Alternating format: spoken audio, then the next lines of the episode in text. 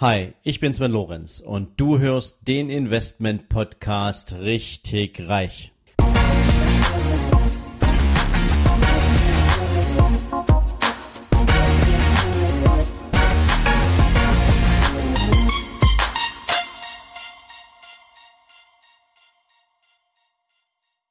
Hallo und herzlich willkommen zu einer neuen Folge von deinem Investment Podcast richtig reich. Heute möchte ich mich mit dir mal ein bisschen über die Unterschiede zwischen den zwei klassischen Analysearten in der Bewertung von Wertpapieren und deren Potenzial unterhalten. Und wie du weißt, es gibt zum einen die Fundamentalanalyse und es gibt die technische Analyse. Und heute gehen wir mal rein, was eigentlich bedeutet, welche Analyseart und ähm, es gibt natürlich auch häufig die Diskussion darum, welche von beiden hat denn nun eigentlich einen höheren Anspruch an Eintrittswahrscheinlichkeit beziehungsweise an Klarheit und Wahrheit und das ist am Ende des Tages nicht mal so richtig auseinanderzuhalten. Beginnen wir aber mal mit der fundamentalen Analyse. Die Fundamentalanalyse ist in aller Regel auf Fakten aufgebaut. Das heißt, sie orientiert sich an allem, was messbar ist. Das heißt natürlich zum einen Unternehmenskennzahlen. Also solche Kennzahlen wie Umsatz, wie Gewinn, wie Dividendenrendite, wie der Liquidationswert eines Unternehmens, wie die Auftragslage, wie die Entwicklung des Unternehmens über die letzten Monate, Jahre etc. und natürlich auch, was kann man aus dieser Entwicklung für die Zukunft ablesen. Die Fundamentalanalyse, so sagt man gemeinhin, entscheidet, über das Was kaufe ich, ja.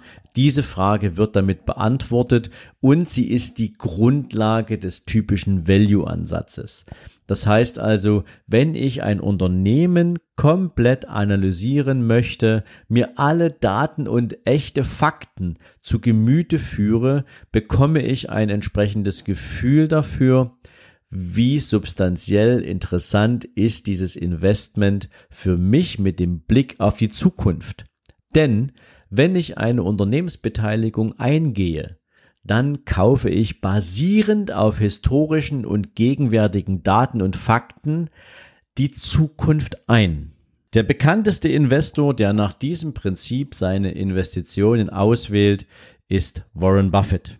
Er sagt ganz konsequent, Kaufe eine Aktie nur, wenn du das Geschäftsprinzip dahinter verstehst und wenn du auch bereit wärst, das gesamte Unternehmen zu kaufen. Das heißt, wenn du die Wirtschaftlichkeit eines Unternehmens bewerten und einschätzen kannst, dann kannst du auch eine Entscheidung treffen, würdest du mit gesundem Menschenverstand heute dieses Unternehmen kaufen. Also während die Fundamentalanalyse das Was kaufe ich tatsächlich beurteilt, zielt die technische Analyse eher auf den Zeitpunkt ab. Wann macht es Sinn, eine Aktie zu kaufen?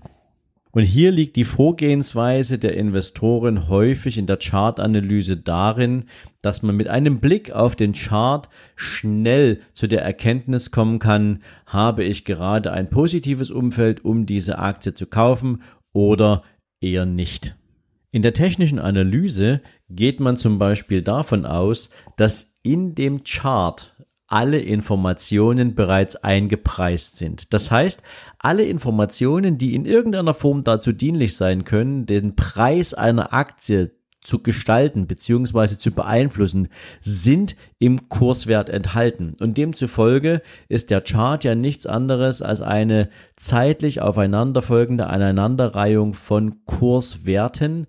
Und wenn alles, was schon an Informationen erforderlich ist, um den Wert einer Aktie zu beurteilen, drinsteckt, dann kann auch ein Aktienchart entsprechend eine hohe Aussagekraft besitzen über die Qualität des Unternehmens und seiner potenziellen Entwicklung.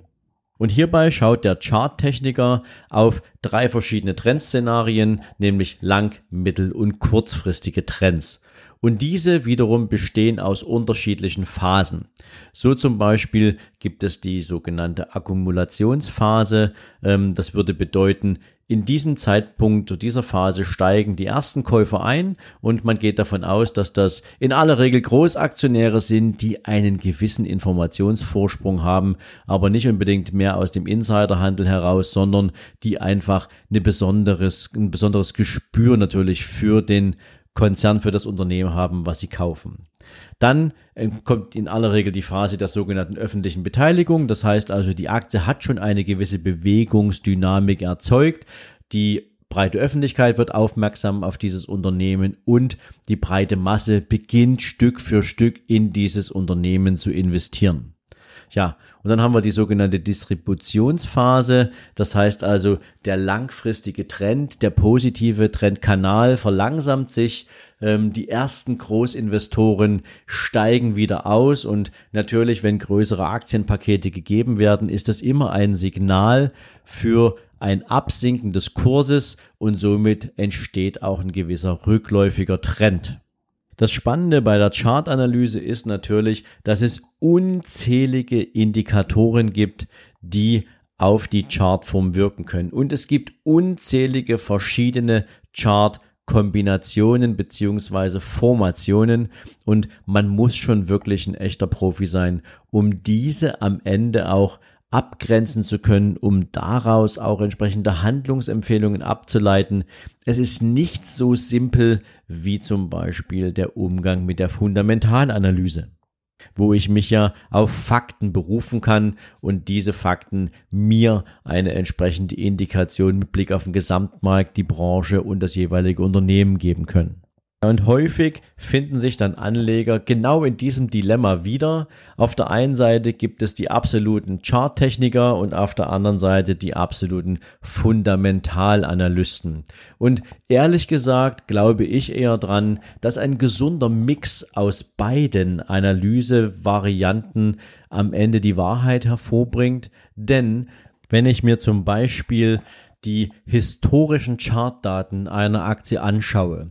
Und ich schaue mir zu den jeweiligen Ausschlägen beziehungsweise zu den besonderen Turnaround Points der jeweiligen Charts die dahinterliegenden Fundamentaldaten an und schaue mir an, in welchem wirtschaftlichen Umfeld hat sich diese Kursbewegung ereignet, dann kann ich, wenn der Zeitraum lang genug ist, natürlich auch Wahrscheinlichkeiten ableiten, unter welchen fundamentalen Daten im Abgleich mit dem aktuellen Kursszenario, was ich im Chart ablesen kann, ähm, ist denn eine weitere Entwicklung wahrscheinlich. Und ich glaube, das ist am Ende des Tages eine sinnvolle Voraussetzung, um sich mit Aktienbewertung auseinanderzusetzen, um eine Entscheidung treffen zu können, ist es ein interessantes Investment oder nicht. Ähm, es gibt darüber hinaus natürlich unzählige verschiedene Faktoren wie 200-Tage-Kurve, gleitender Durchschnitt, ähm, Candlestick-Variationen, Schulter, Kopf, Schulter und was es alles gibt. Also diese Folge hier reicht natürlich bei weitem nicht aus, um dir ein volles Verständnis für die Funktionsweise jeder einzelnen Bewertungen ähm, zu geben. Aber sie soll dir zumindest mal ein Gefühl dafür vermitteln, dass es nicht immer nur eine einzige Variante geben muss, die am Ende Ausschlag gibt für eine Entscheidung ja oder nein, sondern durchaus ist es sinnvoll, sich die Kombination der Dinge anzuschauen, um zumindest auch an der einen oder anderen Stelle Gewissheit zu bekommen, ob das erste Gefühl aus dem ersten Analysethema auch wirklich bestätigt werden kann. Ja, und wenn dir das gefallen hat, was du jetzt gehört hast, dann freue ich mich natürlich, wenn du mich wissen lässt, wie diese Folge von Wert für dich gewesen ist. Ich wünsche dir jetzt einen entspannten Tag und freue mich, wenn du morgen wieder einschaltest zu deinem Investment-Podcast Richtig Reich. Wenn dir diese Folge gefallen hat, dann freue ich mich, wenn du mir bei iTunes eine coole Bewertung dalässt. Noch besser ist natürlich, wenn du mir eine Rezension schreibst, was dir an dieser Folge, was dir an meinem Podcast besonders gefällt.